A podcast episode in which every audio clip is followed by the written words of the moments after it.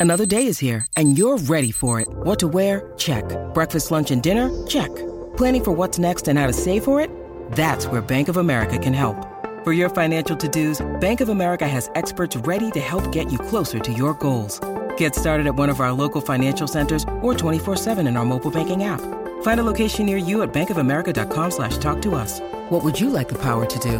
Mobile banking requires downloading the app and is only available for select devices. Message and data rates may apply. Bank of America and a member FDIC. When you need mealtime inspiration, it's worth shopping Kroger, where you'll find over 30,000 mouthwatering choices that excite your inner foodie. And no matter what tasty choice you make, you'll enjoy our everyday low prices, plus extra ways to save, like digital coupons worth over $600 each week. You can also save up to $1 off per gallon at the pump with fuel points. More savings and more inspiring flavors make shopping Kroger worth it every time. Kroger, fresh for everyone. Fuel restrictions apply. Hello and welcome to this impromptu Manchester is Red podcast on a Sunday. Very unusual, I appreciate, but we haven't got a podcast for you on Monday, given that Manchester United play Wigan Athletic in the FA Cup 8.15. So we decided that we were going to mop up all the Manchester United news from the back end of the week and the weekend, a bit of gossip, a bit of transfers chat. And at the back end of this podcast, there's going to be a preview with my good friend Nick Seddon, who's a Wigan Athletic journalist. He's going to give us the inside scoop from behind enemy lines and see what Wigan can bring to the table and whether they can cause a, a cup set, as it's known. Wigan, of course, beat Manchester City in 2013 to lift the FA Cup, but that was a very, very, very different Wigan Athletic side. And to beat Manchester United in the FA Cup third round in 2024 will be a much bigger scalp and beating Manchester City in 2013. So, without further ado, I'm delighted to be joined by Tyrone Marshall, senior football writer at the Manchester Evening News. Let's get into it.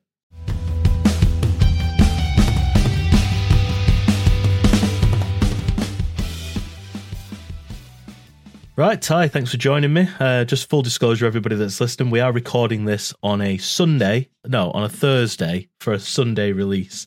So if any of the stuff that we talk about does seem to have already happened or dispelled or any updates, then you know you're going behind the curtain here. We are actually recording this ahead of time. But Ty, I just want to uh, jump straight in. So, so the news as of right now is that Jadon Sancho's loan deal is to be confirmed with him going to Borussia Dortmund for a fee of around 3 million euros. So rather than speculate on whether it's going to happen, what does it mean for Jadon Sancho leaving Manchester United? Is his career over?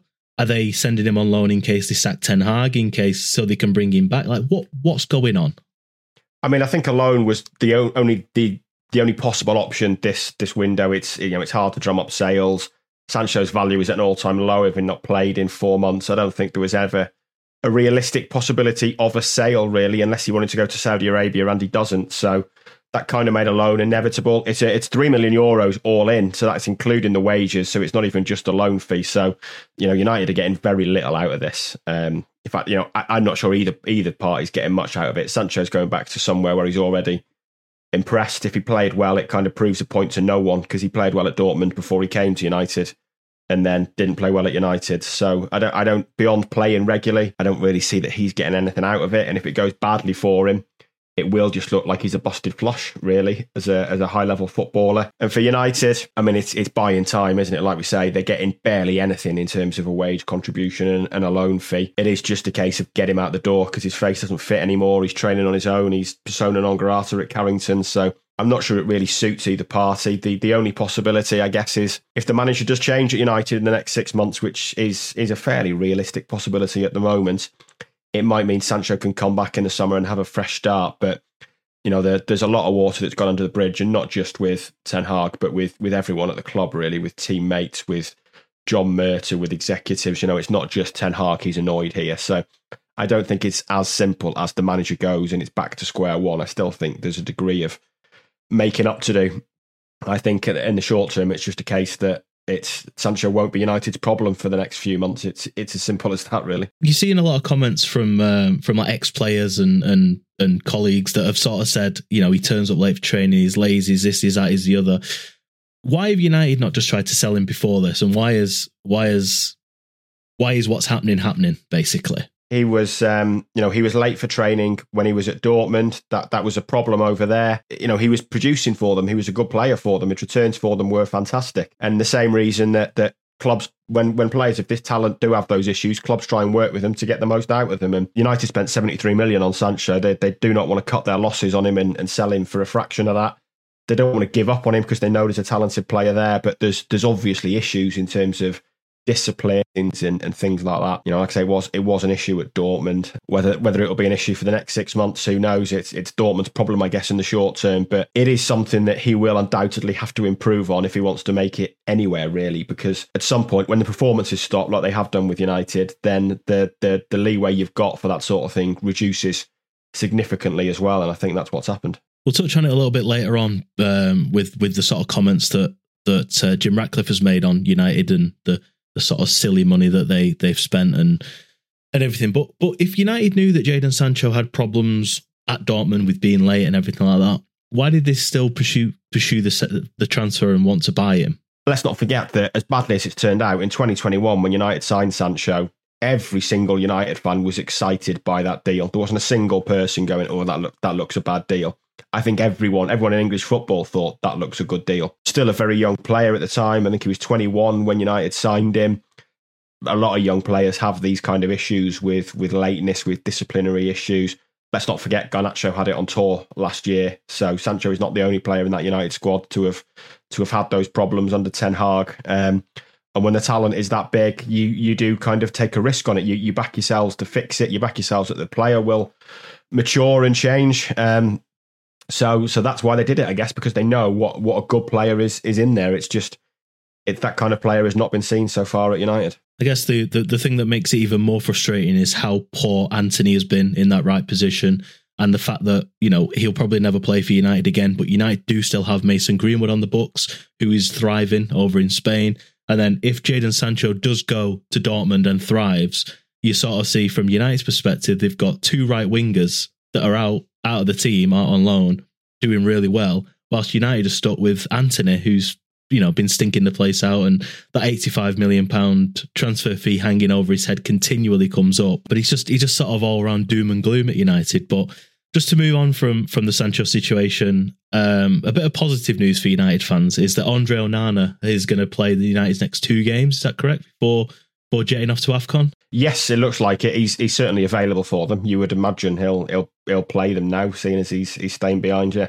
So what what's the story there? Because uh, when United signed him, and then the story came out that he was was he had he retired from Cameroon and he's now going back to play for them, but it was all this. Oh, Bayindir needs to play, and he's you know he's going to be needed for potentially six games in January February whilst Onana is out of the game, out of the team. He didn't play against Newcastle in the in the uh, the Carabao Cup.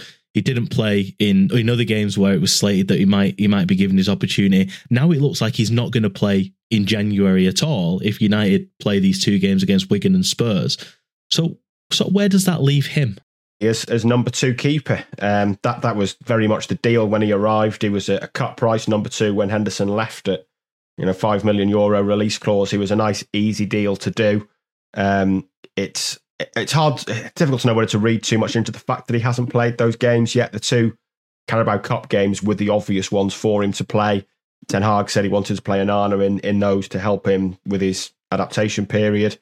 That's obviously going to be an issue for Bayindir if he ever plays, I guess. But I mean, there is now a scenario where Onana misses no games for United if if Cameroon uh, get knocked out in the group stage, then he'll be back in time for the um, a likely FA Cup fourth round game. So there's a possibility where he, he can he can play that Tottenham game, go and they get knocked out in the groups. I think that's pretty unlikely given it a similar format to the Euros. It, it's almost impossible to get knocked out at the group stage of, of the AFCON and a team of Cameroon's quality, you wouldn't expect it to happen to. It's an interesting scenario. The January the 1st, I think, was the official release date for players. Camer- uh, Onana will be available for Cameroon's first game, but that's 23 hours after United Tottenham finishes. So it is literally finishing playing for United Tottenham, jumping on a plane mm, within a matter of hours of, of landing, really, presuming he does play in that game. I think it, you know, it gives credence to the idea that a he's a bit worried about his United place and missing too many games, and also that you know may, maybe he's not entirely sold on international duty he had told United in the summer he had retired. he fell out very publicly with Rigobert Song in the World Cup just over a year ago. He's he's been talked out of retirement since then. This certainly adds to the impression that maybe he's he's not entirely sold on that idea that there may have been a bit of pressure from from Cameroon to, to come out of retirement.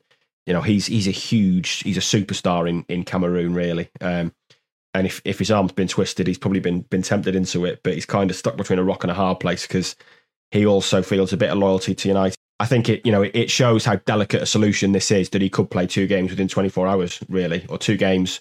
Would it be two games within 26 hours, um, including a, a flight to the Ivory Coast? It's it's not an ideal solution for Cameroon, I guess. The fact that they've agreed to it would suggest that Anana has Onana must have put pressure on them and said, if you don't if you don't agree to something like this, I'm I'm just not coming. I'm going to retire again. They've got friendly against Zambia next Tuesday, I think. Onana's going to miss all of that. So, you know, it does suggest that he has he has maybe put a bit of pressure back on Cameroon and said, I'll come, but I'm only coming at the at the very latest. It is um, it is a very interesting situation. No one covers Manchester United quite like the Manchester Evening News, and through our MUFC Pro app, you can support our journalism and become part of our United community, getting the best experience ad free, pop up free, and distraction free as well, giving you the best news and interviews, great features, and much more. Now is the perfect time to subscribe as we've just launched a special New Year offer which includes MEN Premium for just £12 for 12 months. Download the app and get started today.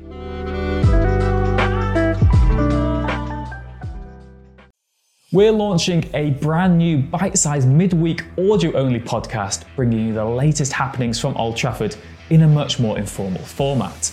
Covering topical news, online gossip, transfers, and personal tales as a roundup of everything you might have missed surrounding Manchester United. Join host Tyrone Marshall and myself, Rich Fay, as we go inside the club, separating the fact from the fiction and giving you an edge on your mates down the pub.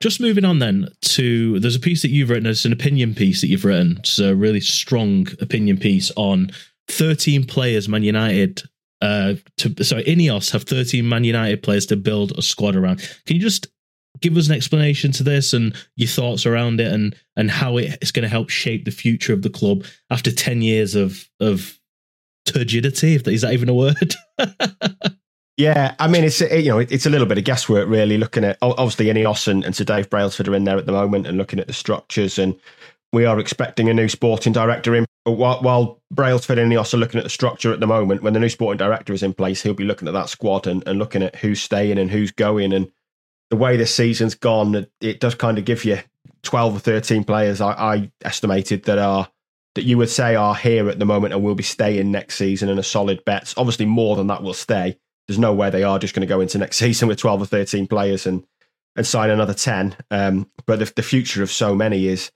is up in the air, really, that they are going to look at it. And, and especially, you know, we, we know what their Ratcliffe used to phrase in 2019 that United have been dumb money for too long. And I think they'll be looking at some of those deals as well. Casemiro, as things stand, three and a half years left, 31, not been good this season, highest earner in the squad they're probably looking at that thinking time to cut losses.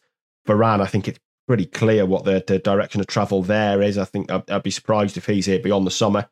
Um, there's obviously lots of players out of contract who are going to go. Martial, the option taken on Lindelof's contract, same we believe with with Wan-Bissaka is going to happen. The future is is very much uncertain around them. Antony, the same. You'd have to say the future is uncertain because performances have been nowhere near good enough if Ten Hag goes, it might make a departure for him more likely because the two are kind of wedded together. So, you know, when you look at that squad and, and what they'd be planning for next season, there's probably not an awful, not an awful lot of stability there at the moment.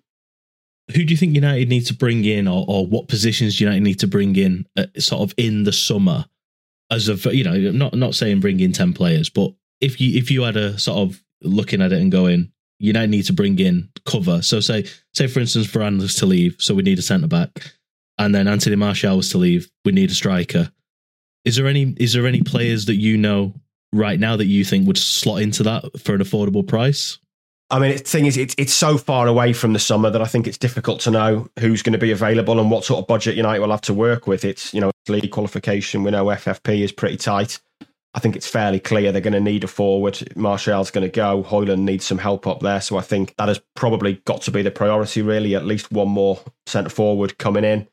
Um, maybe a centre back if if if Varane goes, if if Lindelof goes as well. At least one centre back. Maybe a right back if if you want an upgrade there. So there's you know there are areas of the squad I think that that need looking at. Striker is definitely the priority for me, but it, it's so far away from the summer window that it's it's impossible really to put a name on it. I think at the moment of, of who they should go for, but the the striker certainly is is the priority. I mean, you'd you'd look at the moment, I guess, and think of someone like Osimhen, but it's not beyond possibility that he goes somewhere else this year. That that his situation at Napoli changes in six months, but it feels like they need that kind of caliber of striker. Do you think United could end up with another summer transfer saga you know, Jadon Sancho esque, a Harry Kane esque, or do you think that that with the new the new ownership sort of Ineos that they might actually have a bit of uh, a bit of structure in place and they actually know who to target rather than linked with everybody? Yeah, I mean it's you know it's it's always possible, and these links will always continue because you, you know United, you know eh, if you're an Asian, United are a good club to get your player linked to. It's it puts them on the market, gets them out there in terms of newspaper coverage for a potential move or getting them a new contract. So you know those links will never go away. And to be fair to United, that is that is absolutely not their fault that agents use them in in in newspaper talk and things like that for for reasons of getting a move and, and advertising their players on the market and things like that. You know, there, there's always a chance that transfers will drag on all summer. It, it isn't a problem just to United. It does seem to have happened to them a lot and happened to them unsuccessfully, I guess, a lot recently. Sancho the year before he signed, Frenkie de Jong in Ten Hag's first season they were obviously pretty keen to avoid that last summer by by distancing themselves from Kane so early. I can't imagine Ineos would want to be involved in something like that, but the reality is sometimes it's just hard to avoid. There's there's a reason a lot so many deals go down to the wire that unless there's a player easily available or it suits all parties, then these negotiations can be pretty difficult. So I, I would think Ineos and whoever the manager is would would want business done early, but that is always a lot easier said than done. And just before we wrap up this uh, opening part of the show, before we move on to a preview of Wigan versus Manchester United, one big positive that United have had is that Martinez and Casemiro were both back in training. We've seen video footage. I think it was head of Bayern Munich of of Martinez in training, which you can find if you look on our on our Twitter feed and our YouTube and, and TikTok. But um, Ty, how big a how big a boost is this, especially if they can both get game get minutes against Wigan? Wigan are a what 18th, I think, in League One at the time of recording. There or thereabouts. Um, you know, not not expected to be a big threat. Do you, do you reckon Martinez and Casemiro could could start or or at least come off the bench in this game? I, I, I mean, maybe Casemiro on the bench. It, it, still feels fairly early for them. They've only just returned to training. You know, you're probably only looking at three or four days of training. Casemiro's been out for two months. Martinez has been out for four months, I think. So it's quite a long absence, really. Um, you know, you look at De Bruyne at City, who's who's been out for four months and has has trained for two and a half to three weeks now and still hasn't actually played yet. So it might be that Wigan comes too soon for them. The the bench is big enough these days to get them on the bench in case they can get ten minutes, I guess. Um, there's the Tottenham game the week after, and then a two week break. There's probably a decent chance of maybe a behind closed doors friendly during that break to get them some game time and try and get them fit and firing for for hopefully an FA Cup fourth round game or that that Wolves game. Ten Hag has kind of pinned his future to the hopes of getting an improvement out of these returning players by saying it's going to be like five or six new signings. So he'll be pleased to see them back and, and hoping that they can perform. So hopefully they, them two can come back. And as you as you said, that Ten said that it was uh, like new signings. We hope to see Mason Mount return at some point as well. Yeah, tight. Thanks for joining me for this brief Sunday podcast. I'm going to hand over now to myself and Nick Seddon, who are going to speak behind enemy lines as Manchester United face Wigan Athletic away at the DW Stadium on Monday evening at 8.15. Join us in part two, and we will see you on Tuesday for the Manchester is Red podcast back in the office.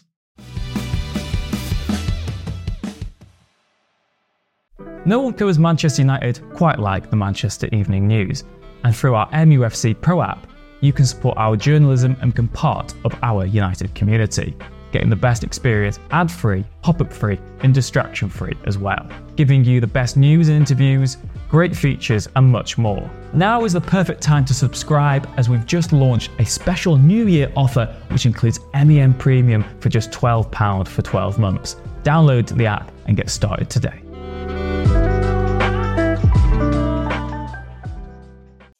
We're launching a brand new bite sized midweek audio only podcast, bringing you the latest happenings from Old Trafford in a much more informal format, covering topical news, online gossip, transfers, and personal tales as a roundup of everything you might have missed surrounding Manchester United. Join host Tyrone Marshall and myself, Rich Fay, as we go inside the club, separating the fact from the fiction and giving you an edge on your mates down the pub.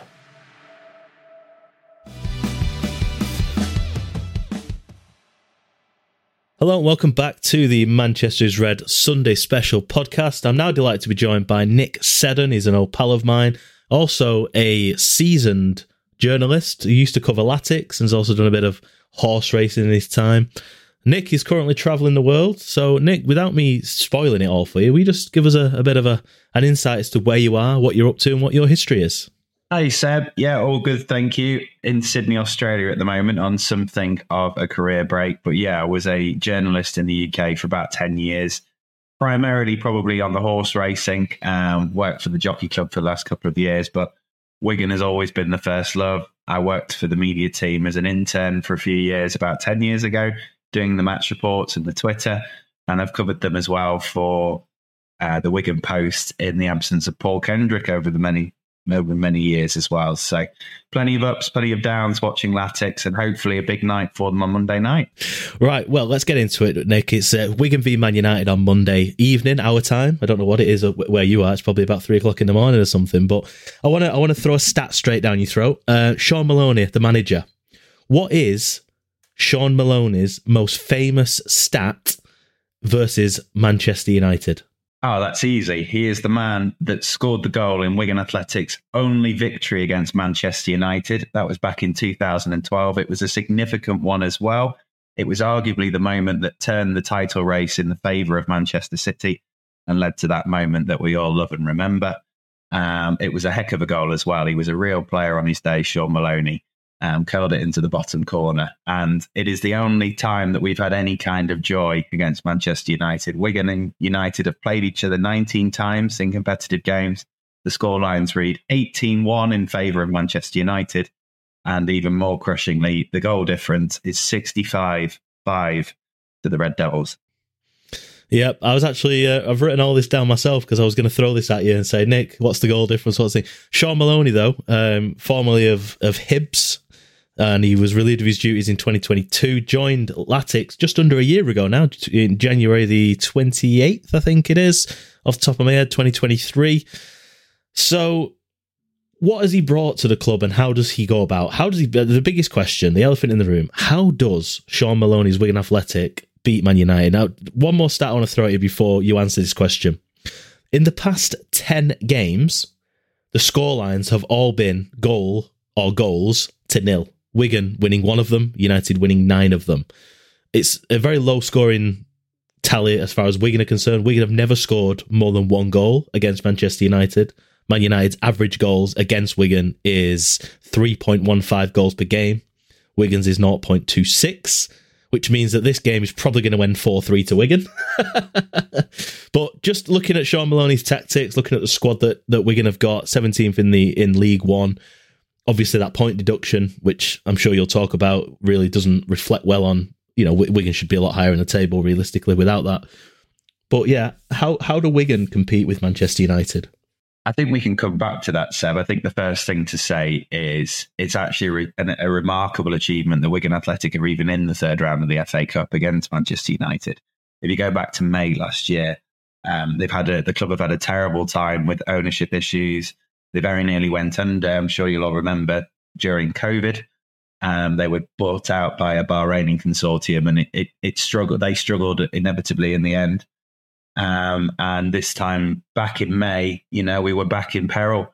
The club was really struggling for money, and it got to the point where um, Shaun Maloney talked about it to Paul Kendrick in the Wigan Post the other day. There was moments where he didn't think the club was going to survive. So, I mean, if you go back to the last game of the season in the Championship last year, against Rotherham, um, there was a huge amount of players that actually refused to play because they weren't being paid their wages. It actually led to quite a few nice moments. Um, there was a guy at Lanning goal, Sam Tickle, made his professional debut.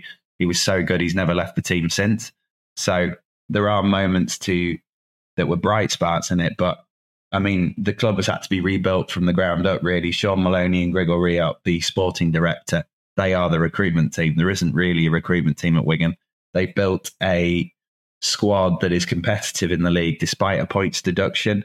Um, it's a very young and stretched squad, and it's all moving forward, but there's still a long way to go. Um, they've shown plenty of promise so far this season. They're a very talented and young squad but yeah, the, the elephant in the room is there's a big step up here between being competitive with Barnsley like they were on, on New Year's Day, got a fantastic point, and yeah, being competitive with Man United, a, Premier League Champions League team. So how does Shaun Maloney set his team up? How does he set up? He, he prefers a 4-2-3-1 formation, often 3-4-1-2 or 3-4-3, but more more often than not, he's, he opts for the 4-2-3-1. So how do you how does he set up and how does he actually attack, basically? How does he attack Man United? Or do they part the bus and look for a counter attack? Well, Maloney's a disciple of Roberto Martinez. So he was the man that got Wigan their finest hour. They won the FA Cup in 2013. He likes to play nice football. And I think Maloney took over from Kolo Toure back this time last year. And it was a bit of a disaster, to be perfectly honest, under Toure. So it was more of a firefighting at first, keeping the goals down, keeping Wigan tight getting them more difficult to beat. And it's been more of the same in League One, really. Um, they're at the best, they're a difficult team to beat. Um, they're a young side, so they don't always have the best days. But um, you know, they've shown some real glimpses. They went to Bolton earlier in the season and put four past Bolton. They'll be a, they will be the only team to do that this season. Bolton probably going to go up, you'd think, just looking at the league table. Um, so there's plenty of players in there, but I think he'll stay true to what they do. He'll keep them tight at the back. He'll keep that formation that he plays, and he'll, he'll look to to really put United under pressure. They've got a lot of talent. Um, I mean, Charlie Hughes at the back. I mean, it's impressive for Wigan's academy setup. They've got two young lads, Charlie Hughes and Sam Tickle. One plays for England under 20s, the other England under 21s. So there's a lot of talent there at the back, and I think he'll trust them to just stay true to how they play and try and rattle United that way. But it, it, it's a huge task. Um, they're probably two of the main players to look out for Callum Lang and Marshall Godo, who's on loan from Fulham. Probably two of our more exciting flair players. Um, I think Stephen Humphrys, the man who scored the winning goal in the last round, is an injury doubt.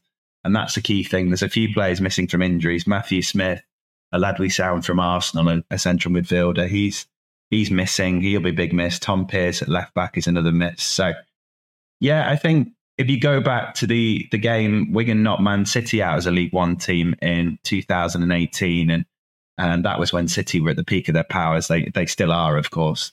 Um, and it was all about that night. I mean, it's still remarkable that they beat them, uh, keeping it tight, trying to hit them on the break. And I think Will Grigg's shot on goal was Wigan's only shot of the entire game. So it's probably more of the same. Um, I mean, there'll be a near sellout crowd on Monday night.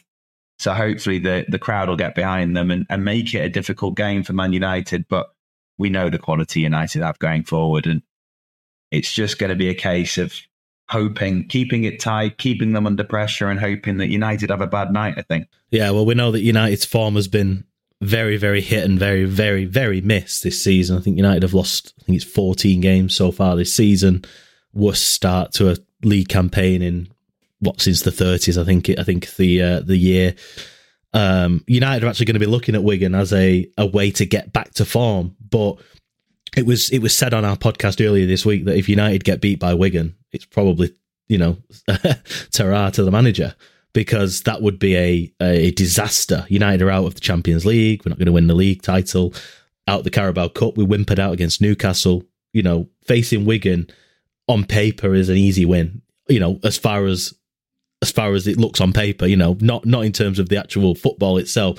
You know, Rasmus Højlund has been out and has only scored one goal in the league this season. Anthony Martial is a complete waste of space. So United's attacking options are a bit flimsy you know, in midfield, United continuously getting overrun, and United in the league have a minus five goal difference, which tells you how bad the defense has been this season.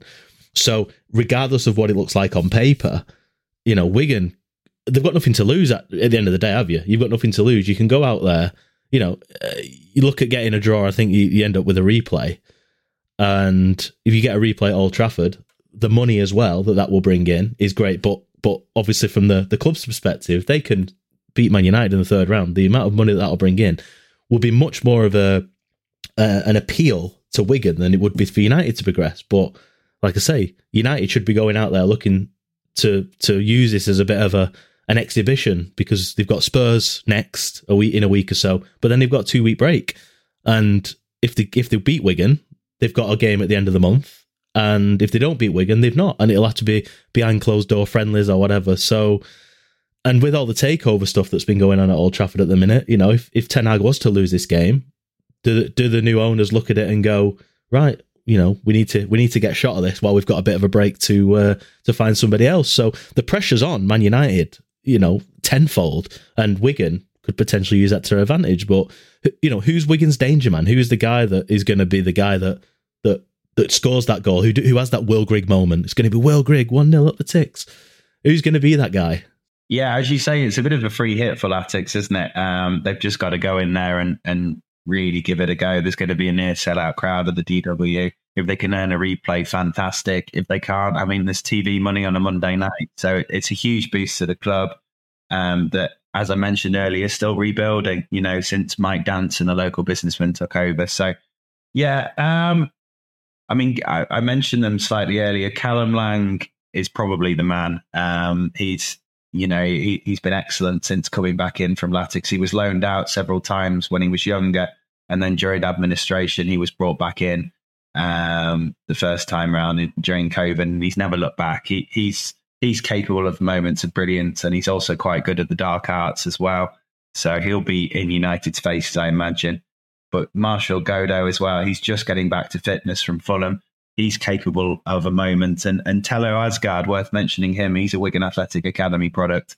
Um, he's got a ha- habit of scoring goals in the FA Cup. He knocked Blackburn out this time last year with a howitzer. He's capable of hitting them from distance. And, you know, it, as we say, it's just going to be a case of having a go and give it to Thelo 30 yards out. You never know what will happen. Well, I saw that you wrote a piece for for Quiff, uh, betting site recently. What were your what was your take on the on the Wigan game? Just just spell it out for the listeners who've uh, who won't have seen that piece. What uh, what what was your how do Wigan win moment?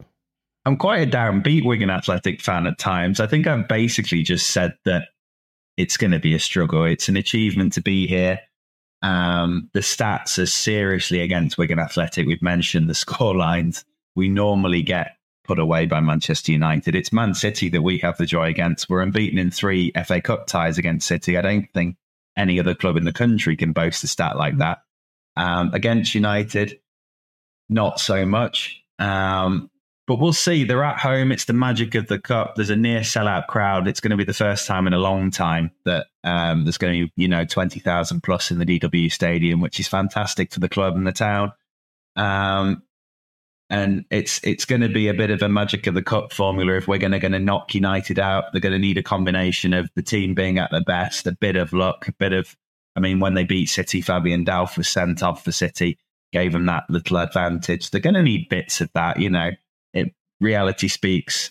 You know, at the moment they're in the bottom half of League One without the deduction. They're a, a mid-table. You know, that's where they are at the moment. So they've got the players with a bit of talent to cause them trouble, but it's going to be a combination. But I think for me, logic tells you that Ten Hag's men are just going to have too much quality. I think they will be in for a tough a tough night.